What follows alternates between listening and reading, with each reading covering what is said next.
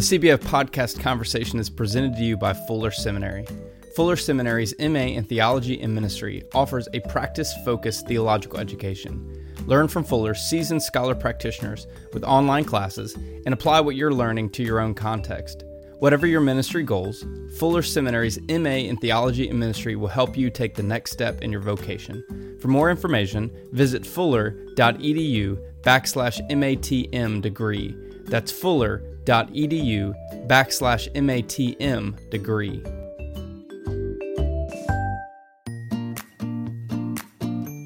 Since 2016, CBF has brought you over 100 episodes of interviews with authors and practitioners for conversations that matter. These stories of creativity and innovation have garnered weekly support from around the United States and the world. We are inviting you, the listeners, to join us in connecting with the podcast. Become a monthly listener supporter and receive some perks, including name recognition on the podcast, questions for upcoming guests, free books from the podcast, joining the podcast for an interview, and a VIP experience with the General Assembly podcast guest. There are five levels of listener support, starting at $5 per month. For less than the cost of a pumpkin spice latte, you will be featured by name on the weekly podcast episode. For more information and to join the community of listener supporters, visit cbf.net slash podcast support.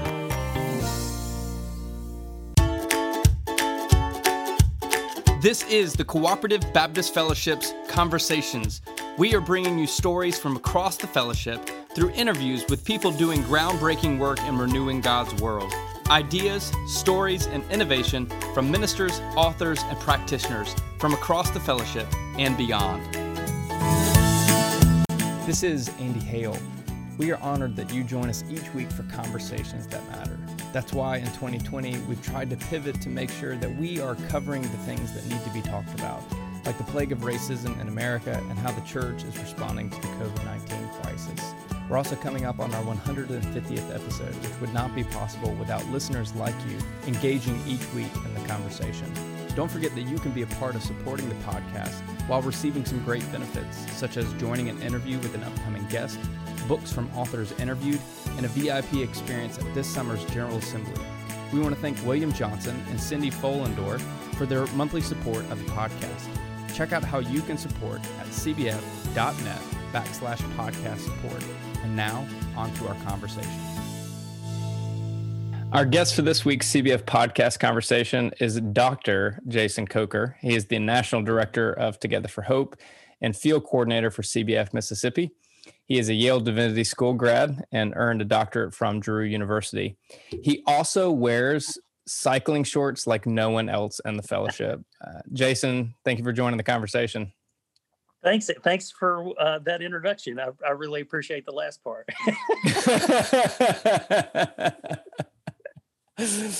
well, um, you know, in a few moments, we're going to get to your your new book and this tremendous conversation that you are uh, boosting for local churches to talk about. But let's talk about this COVID experience and the Mississippi Delta, which is where you focus um, your work. What's this experience been like for most people connected to Together for Hope? Well, I think all of our practitioners, not just in the Delta, but you, you know, as you know, Rio Grande Valley, Black Belt, Appalachia, they they've all had to make a huge pivot in what they were doing, and uh, COVID has, um, you know, hasn't. It's certainly not mission drift, but uh, it's accentuated everything. So um, the amount of food distribution and supply chain uh, processes that we are a part of now is ridiculous. I mean, uh, in the Delta and the in the uh, Rio Grande Valley in particular, I mean, hundreds of thousands of pounds of food have been distributed, and like Delta Hands for Hope in particular, our, our site in Shaw. It's a distribution center now, uh, weekly distribution center for uh, food, and that's on top of everything else that they're doing. So every week they're providing family food boxes meat boxes vegetable boxes dairy boxes, um, and then they had a shipment come in of sweet potatoes, uh, uh, an 18 wheeler full of sweet potatoes that, that they dropped off, and people just came and got as much as they could. So the food distribution piece has been astronomical, and so that's what Chiquita Fountain's doing at Delta Hands for Hope. Linda Stringfellow, the vice president of Together for Hope Delta, uh, has been, has has helped Chiquita, but she's also incorporated uh, five new organizations within Together for Hope in the Delta, and uh, one of them is a church in Itta Bena, and that church serves as a food pantry for Itta Bena. And there's no grocery store uh, there in town, and Mississippi Valley State that is there, a, a HBCU, a historically black college and university. So that church, uh, through its large food pantry, functions as a grocery store and a food desert. And I don't know how many thousands, tens of thousands of boxes have come through Itta Bena um, with Linda's work there and a couple of other organizations. So w- those distribution centers have um, engaged over 38 other organizations around the Delta where they come and get food from us and then take them back to their places and distribute it. So uh, we've reached, you know, almost 40 other organizations right there in the Mississippi Delta. Um, and have you know received uh, closer to seventy five thousand dollars of grants from the you know the the um, Northwest, the Community Foundation of Northwest Mississippi, the Maxwell Foundation, CBF uh, COVID Disaster Relief, uh, local church uh, churches in Mississippi who have given into, given towards uh, COVID relief, and that money is just used to buy to buy this food and distribute this food, to help get our practitioners and volunteers gloves and masks and hand sanitizers uh, and it's just every day, all day long, we are in the food distribution process and working with food banks in Memphis and in Jackson, um, even through the USDA to get grants to to be a part of the food distribution supply chain. And it is, um, and you know, Jorge Zapata down in the valley uh, through. Uh, uh, his organization they they're doing something very similar. So those are probably the two most active f- spots as far as food distribution goes. Frances ford in sowing seeds for hope she's killing it. I think she was the first rural site in alabama to provide covid testing. So she's been doing covid testing because she's a nurse practitioner. Um, since March, and uh, they've been able to, you know, been able to monitor uh, how many folks have tested positive in that area because of the work she's been doing, uh, and that's on top of everything they already do. So it has been an enormously uh, busy time for our Together for Hope practitioners on the ground. In addition to what they already provide, they're they're doing food and medical work. So, it's a lot yeah, I, am exhausted talking about it. I, you know, uh, these guys are on the ground doing it. So, I mean, we can you can take a nap for the rest of this interview if you want to, if this if this is the space you need, and and uh, I'll just insert a lullaby sound uh, for our listeners to to maybe they could uh, join you in a nap. No kidding. That might not. That might be a uh, a wonderful aid towards uh, our folks. So, I so small side note. I had a church member one time that said, I have an investment opportunity for you. And I said, What's that? And he said, um, I want to record you talking um, because I don't know what it is about your voice, but you put my child to sleep in worship every single week. and it was like ever since our child was born, you know, they were in child was in the womb, you know, while we were here at this church uh, you know, they're now two years old, but you we can't get them to go to sleep. But your voice puts them to sleep, and it's like, thanks, uh, I guess. uh, yeah, Will Will Rogers. I think it was Will Rogers who said, um, "If you can't fall asleep, you must in church. You must have a pretty bad conscience." um, all right. So, how has this pandemic amplified the racial and economic disparity in the American South? I know that could be our entire conversation, but what are you seeing through the the work of Together for Hope? Well, uh, you know, COVID 19 is a magnifier and accelerant to everything that was already wrong with our country. So, um, the kind of health disparities, uh, uh, you know, the race, racial health disparities were um, accentuated and magnified with COVID. So, um, the African American community in Mississippi was um, directly impacted uh, almost to at a two to one ratio among the white to the white community uh, because of the uh, comorbid uh, conditions uh, within the community uh, ahead of time, and that is a colleague of mine in at Columbia University. She said that's not that's not an issue of race. That's an issue of racism. Uh, and her research does uh, a lot of work on how racism affects the black body and uh, you know with high blood pressure and diabetes in particular so any kind of population that already had more uh, um, comorbid issues were at a higher risk to covid so they have been um, it has been disproportionately uh, affecting uh, minorities in particular uh, in in the South. So that that I mean, we see that on a daily basis. Most of our organizations here are in um, you know their, their service areas in a predominantly African American community. And uh, that's kind of the hot spots of where this is happening. And it's not because, uh, you know, people are um, you know there's a c- cultural issue. It's because of the, the, the effects of racism and how racism affects people's access to medical care and economic development and things of that nature. So it's been devastating to see that. Same same kind of stuff in the rio grande valley and the black belt um, native lands i can't even talk about native lands the, the navajo nation. We have a practitioner there um, Greg Long, they basically shut down the Navajo Nation to outsiders because COVID is so high right now.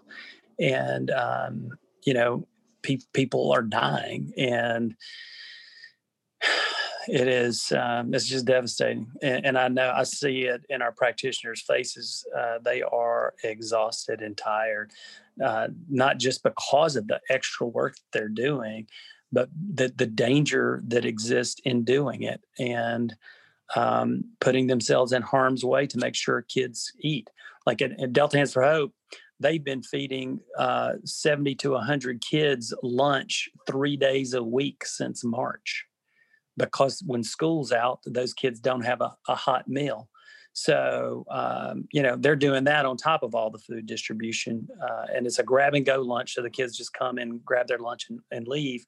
But still, uh, you got a, a, a flow of people coming through there and it puts it at a high risk for COVID. So um, it's just, it's, it's like that every day. And, um, uh, that a lot of it is because of racism, the effects of racism, historical racism on, on minority populations. Um, it's it's devastating.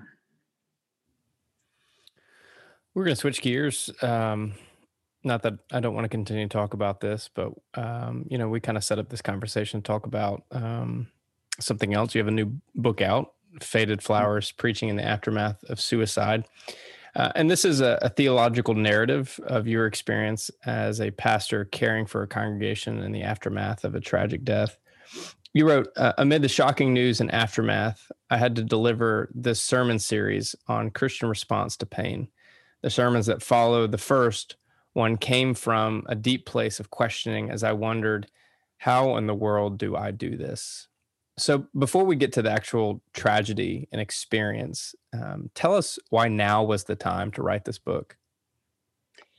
Yeah, I mean, I've been sitting on this for a long time, and um, the 10th anniversary of this kid's death uh, came, and I, I, felt like this was going to be an important um, resource for pastors and for people who have experienced loss in general, but specifically uh, a loss due to uh, death by suicide. And it's just you know it's such a personal journey for me. And it was it was uh, I, I, mourned this kid's death and still mourn him uh, and still love him. So um, just kind of the personal part of it. And uh, and and having that distance was probably helpful uh, to be able to uh, e- each chapter is this is those original sermons uh, and then kind of my reflection on that sermon a decade later.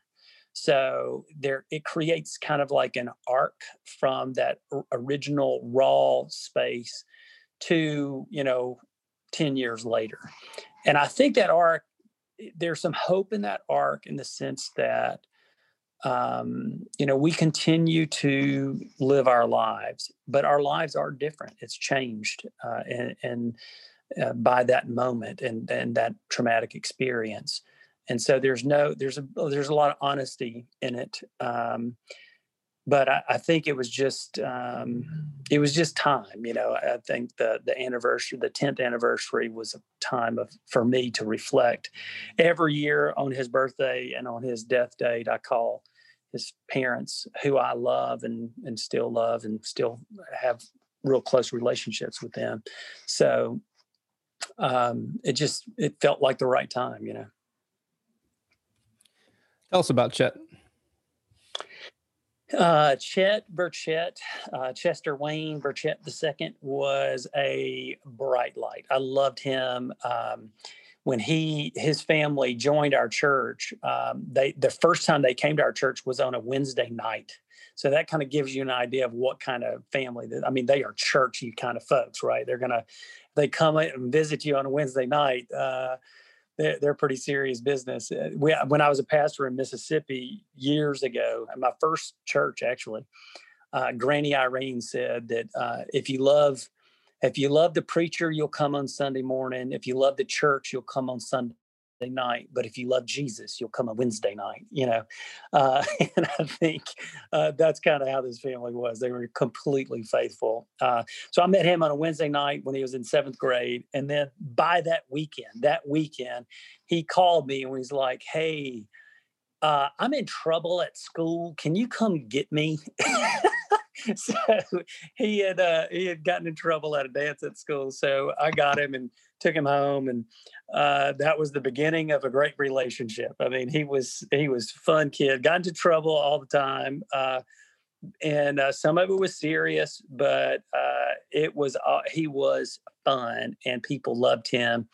Uh, he was a kind of he was a guitar player in a punk rock band and and was a really fantastic guitarist, but a, a real lyricist, a poet, and uh, and that poetry came from dark places within him. There's no getting around it. But uh, he was a kid that would cross the the teenage boundaries between uh, jocks and nerds and band folks and all. You know, he he he had friends in all those groups, and everybody loved him. So uh, he was it was a lot of fun. When he was at church every time the doors were open and went to all our youth camps. Um, I even uh, got become friends with all his punk rock buddies who had tattoos and purple hair and uh, ear gauges and all that kind of stuff. Uh, they would hang out at Starbucks every day after school, and I'd go and drink a cup of coffee with them. So it was me and all these teenagers smoking their cigarettes uh, and drinking their coffee, and just got to know that whole crowd of kids. And um, and they saw our church as their church, even if they weren't Christian. Even you know, there's a lot of them weren't Christian. A lot of them uh, weren't anything. Uh, uh, but they saw our church as kind of their place. So it was a lot of fun, um, a fun group of kids, and uh, and Chet was kind of the ringleader of them all. What was the experience like pastoring to this family in this in the wake of this loss? Um, you know, what prepared you for this moment to lead?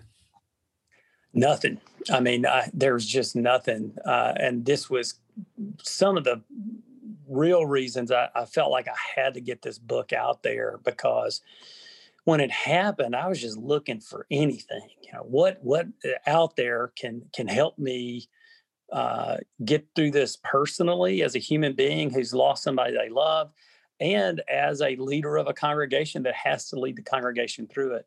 and there just wasn't much out there, um, and and that was really hard. So um, nothing in seminary I'd gone through, uh, and nothing in my own pastoral experience uh, had had really set me up to to do that well. And so, kind of in real time, I reached out to pastors uh, and friends uh, for help, and you know, and got some real help. So George George Mason sent me uh, some really good stuff uh, that's part of the book. even the part, like the best parts of the funeral sermon, come from what George sent me.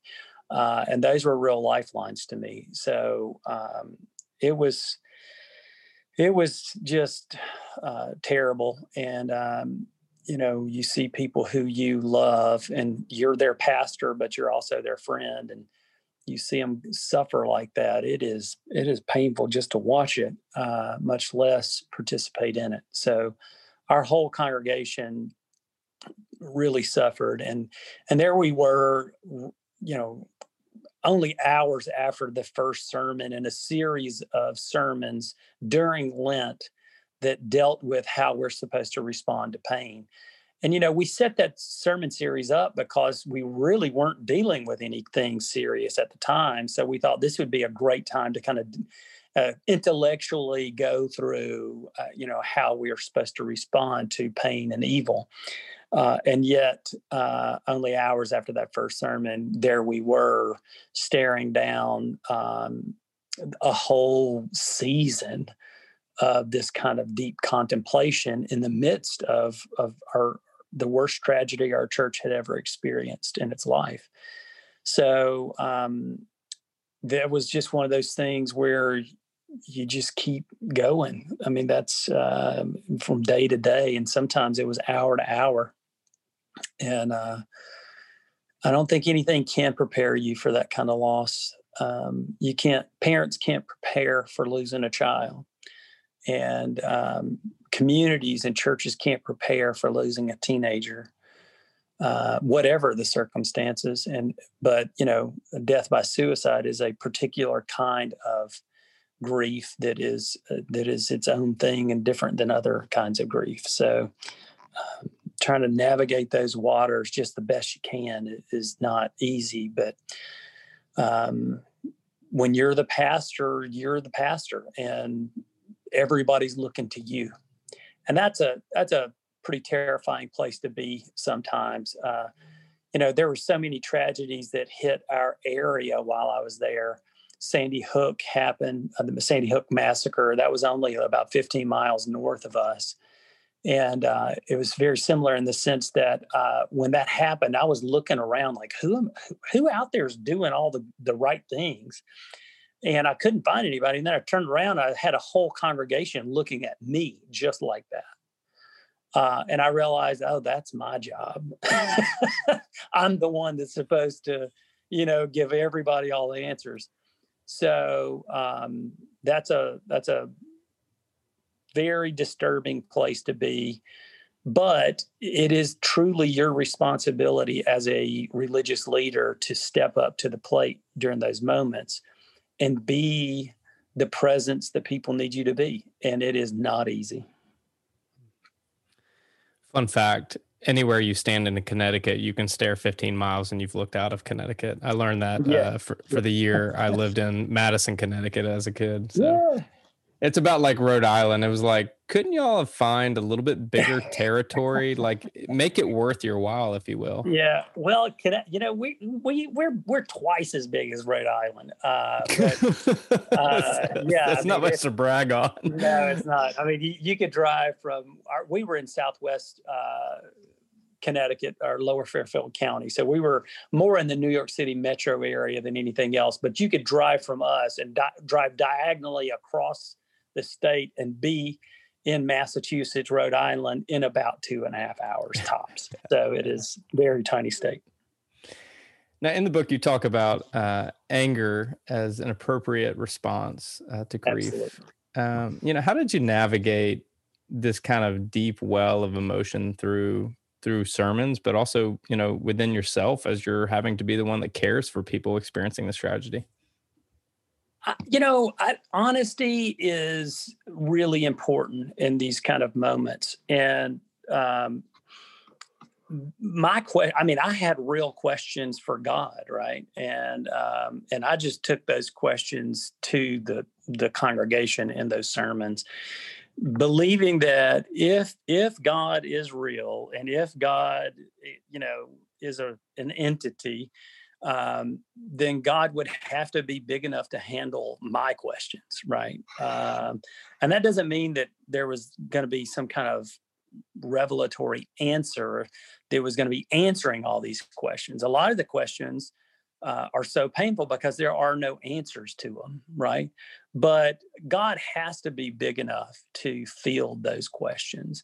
And there's plenty of passages throughout the scriptures that that show that human beings have been ans- asking those kind of questions to God for thousands of years. And you know all of our religions have provisional answers to those questions. And and the religions that are still meaningful to people's lives uh, continue to provide some kind of provisional answers even though they're you know in, in the in the moment they're uh, hard to kind of accept or uh, or even find useful but uh, for me as I kind of waded through the lectionary text that that Lent and uh, worked through those scriptures, um, what emerged out of every one of those gospel texts through Lent was the fact that Jesus was grappling with his own imminent death. Every one of those passages has to do with Jesus's, you know, impending death, and um, all what came through to me was that our God says that um, God will come suffer with you. We're not exempt from it. Jesus wasn't exempt from human suffering, um, but God suffers with. And I don't know if it's just misery loves company or what, but that was really that was a real consolation to me mainly because it wasn't just God suffering with us, it was that we were all suffering together too. And that kind of communal experience uh, had to have lightened it at some level instead of having to bear that completely by yourself. Uh, that that whole faith community, along with the God we worship, uh, was suffering with us. And even the questions that Jesus would ask in those lectionary test, texts were questions that we had, you know. So finding ourselves with the questions that the Bible was asking, um, that was consoling. But um, just being present with each other and seeing God's presence with us was, um, those are some real life giving moments that help sustain us through it. This CBF podcast is presented to you by the Center for Congregational Health. At the Center, we help lay leaders, clergy, and congregations find ways to thrive in the midst of change. Our experienced and highly trained consultants and coaches don't prescribe one size fits all solutions. Instead, we work alongside you and take your unique congregation and ministry context seriously. We believe the wisdom for thriving comes from the leadership of the Spirit we help create the spaces for congregations to hear and recognize that God given wisdom. Please visit our website, healthychurch.org, to learn more about the center and find the help you need in order to thrive in ministry. Many church communities have not been given permission to express um, the polarities of emotions that are experiencing something like this. And you wrote the about the strange connection of, of pain and love, uh, stating there's a, a deep reciprocity between love and pain. This isn't anecdotal information either. Science has shown that the place in the brain that is activated during physical pain is the same region or overlaps significantly with the part of the brain that is activated during social duress. Take us a little deeper there and and help us to think about you know what did you learn from this experience about the emotional capacity of congregations? Yeah. Well that whole point is uh, their love and love and pain come from the same parts of the brain and that was pretty fascinating to to see. But in my own lived experience the the proportional nature of grief to love is is a is a one to one ratio, man. I mean, the more you love, the more you're going to grieve, and and the the pain that you're suffering is directly proportional to the love that you had for that person. I think that's just, I mean, everybody knows that, right? I mean, when a stranger dies, it, you know, it's never, that's always sad. But when your mother or father or sibling, or, you know, when somebody close to you dies, it's, it's more accentuated just because your proximity and the nature of the love that you have for them. So, um, that is uh, that's what made it so hard for sure because we we love Chet and and like I said, you know, I, I still love him, uh, and I, I, think about him, uh, and and and this book was it was kind of a rehashing of all those experiences, and some of it, man. I would be writing this kind of my reflections on it and just get caught, you know, uh, uh, get all emotional all over again over a decade after the fact. And I've done, I've talked about the book in places, uh, in some seminary course classes, and in those presentations get caught up just talking about it. So um, that grief is always uh, right there. You know, it's just it's right there, and um, it doesn't matter how long it is. Um, those that that stays with you it it redefines who you are and that's and i want to say that's not a bad thing um, you don't want to have grief uh, a, debil- a debilitating grief and uh, columbia university has a great center for complicated grief that talks about that kind of uh, debilitating grief that prevents you from kind of living your your life um, that's not good there, you, you definitely need to get some real professional help uh, if you are caught in complicated grief. But uh, but but that kind of grief that comes through suffering a loss of someone you love, it's important to that it re- redefine your life and helps kind of recontextualize the way you understand your life and the, the way you live and exist in the world in relation to other human beings because you want to have uh, that grief is an example of love, but also an example of meaning. And, and and that's the kind of meaning that we have in relationships. We want our relationships to mean something, and um, and so grief is a reminder of what a, a, meaningful relationship is, and it's important. I think it's important as our human beings. I mean, if if we had it, it, it, it is uh, an undeniable sense. Uh, it gives you an undeniable sense of human empathy. And if our world needs anything right now, it needs a big dose of, of empathy. Uh, in, in, such a divided country as ours right now, in the middle of our politics, we need to figure out how to have a capacity for empathy. And, and grief does that. It does that in profound ways you know my experience uh, the church doesn't talk enough about suicide and mental health uh, we tend to mm-hmm. respond to it when it happens um, yeah. in tragic circumstances i mean some faith traditions have an official theological stance on suicide right. that that i think is loosely and insensit- insensitively based on a single passage of scripture with a whole host of passages that contradict that particular theological yeah. stance you know why do you think the church doesn't talk about suicide and mental health um, i mean mental health I, I think i think we're you know moving in the right direction on mental health. Suicide however is still lags behind on that uh, because i mean it's it's a difficult conversation. It's a difficult thing to deal with um, and we are still learning how to create a vocabulary around it, almost like a vocabulary of grace to talk about mental health and uh, and suicide in particular. So um, you know that's not easy. And look, professional therapists uh, have a hard time moving through that space with with folks who are, are you know living in the aftermath. So, um, you know, stigma is is just one of the major things related to mental health and suicide and addiction as well. And uh, stigma is a socially constructed thing. So, um, you know, we're just we're real.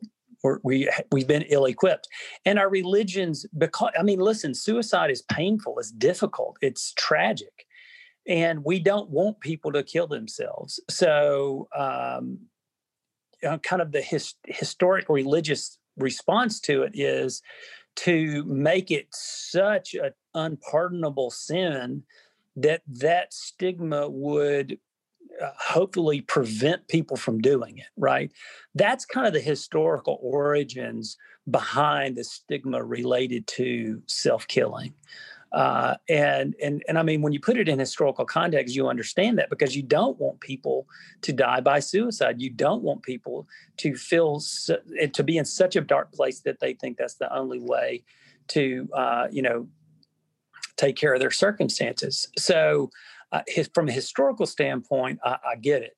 Uh, from a real live standpoint in flesh and blood, uh, you want to move away from that as soon as possible because um, you know, not just for the person who's grappling with uh, self harm, but for all those who love that person and who uh, would have to live in the aftermath of their death.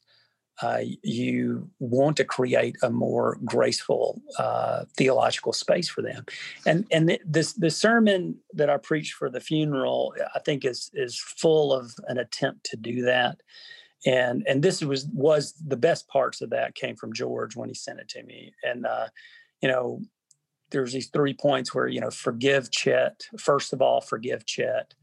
Second of all, forgive yourself, and third of all, forgive each other. That that alone was probably all I needed to say. And there were so many people that came up afterwards who had lost somebody to suicide and said that you know that had they had never heard that and that gave them the comfort from something that happened to them so many years ago the other piece was um, we shouldn't we shouldn't judge somebody based on their last and worst decision they make because god doesn't either um, I, I've married that statement in my life and uh, share that with as many people as I can. I don't believe in a God that would do that. And therefore, I, you know, I shouldn't do that either. So um, that's, the, you know, coming with a strong conviction about, I don't believe in a God that would punish somebody for their last worst decision. Um, I believe in a God that's bigger and better than that. Uh, and a lot of a lot of you know a lot of folks with their kind of traditional religious uh, convictions about God challenged me on that, but you know I just refuse to believe in a God that bad. so um, you know that's that's kind of how we move through that space together, and and how I would kind of um, hold that conversation within a religious community uh, and conceptions of God. How would you recommend congregations develop a, a working theology about mental health?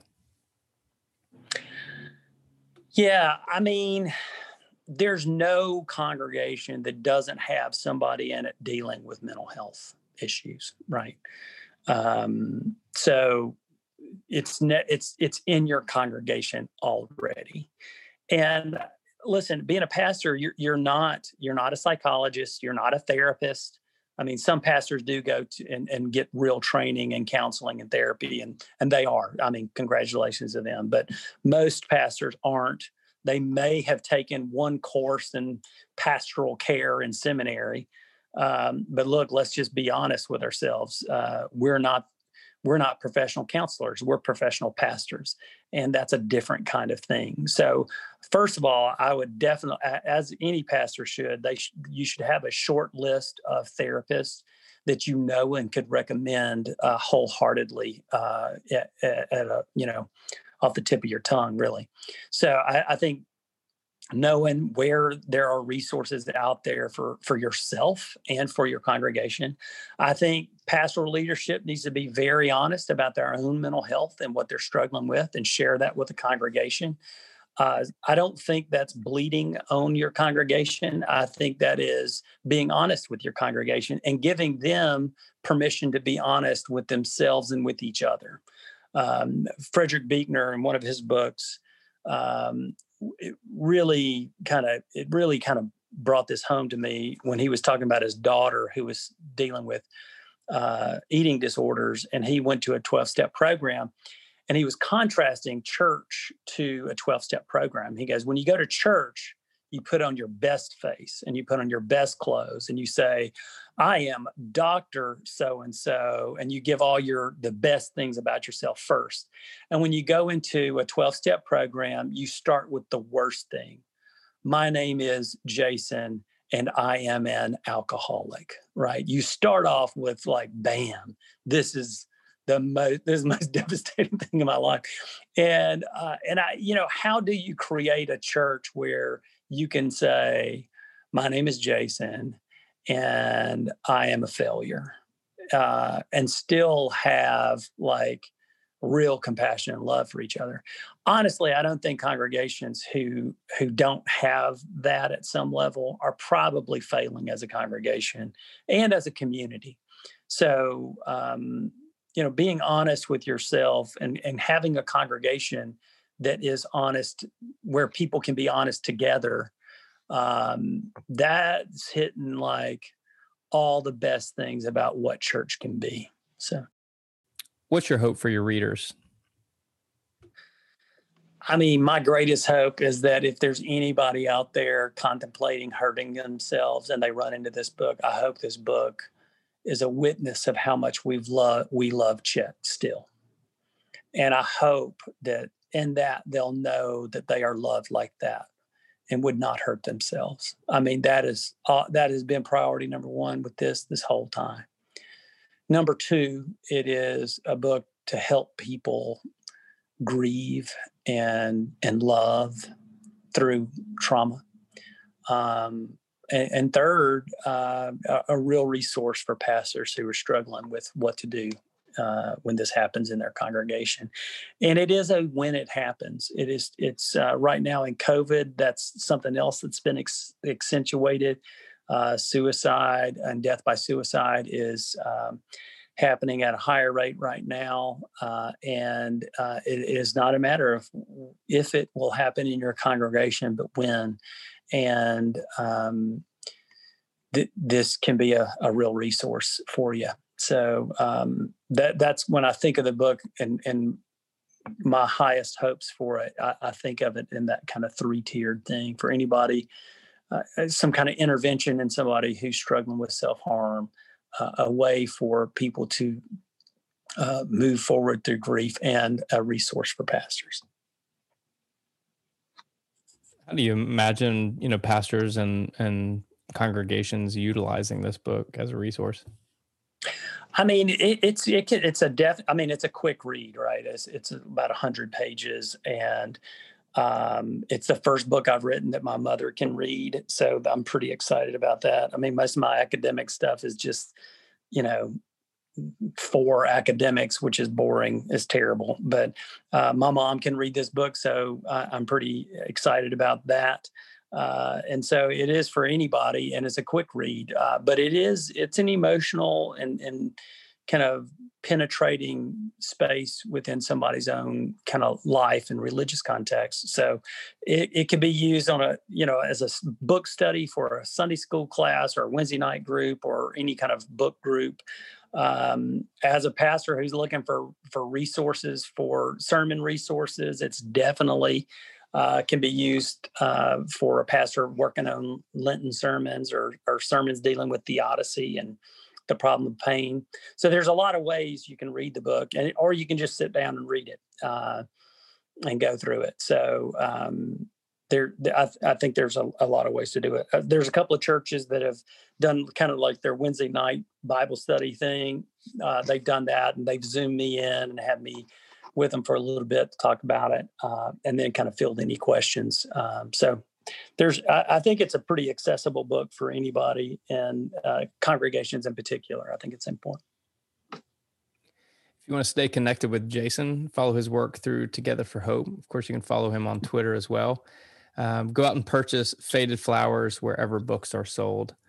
Jason, thank you for using uh, the vulnerability of this tragic experience to equip us to think differently about how we approach mental health and the care for those experiencing loss. Andy, thanks so much for your time, man. I, I really do appreciate being a part of your podcast, and uh, hope I hope this is helpful for anybody who, who listens in. Well, that's it. That's our conversation. Be sure to support our annual sponsors by visiting their websites at fuller.edu and healthychurch.org. Check out cbf.net for information about our church starters, field personnel, advocacy work, chaplains, and much more. Oh, and uh, one more thing. I don't think we've mentioned it on the podcast before, but visit cbf.net backslash podcast support for ways that you can contribute to the CBF podcast conversations and get some pretty cool stuff in the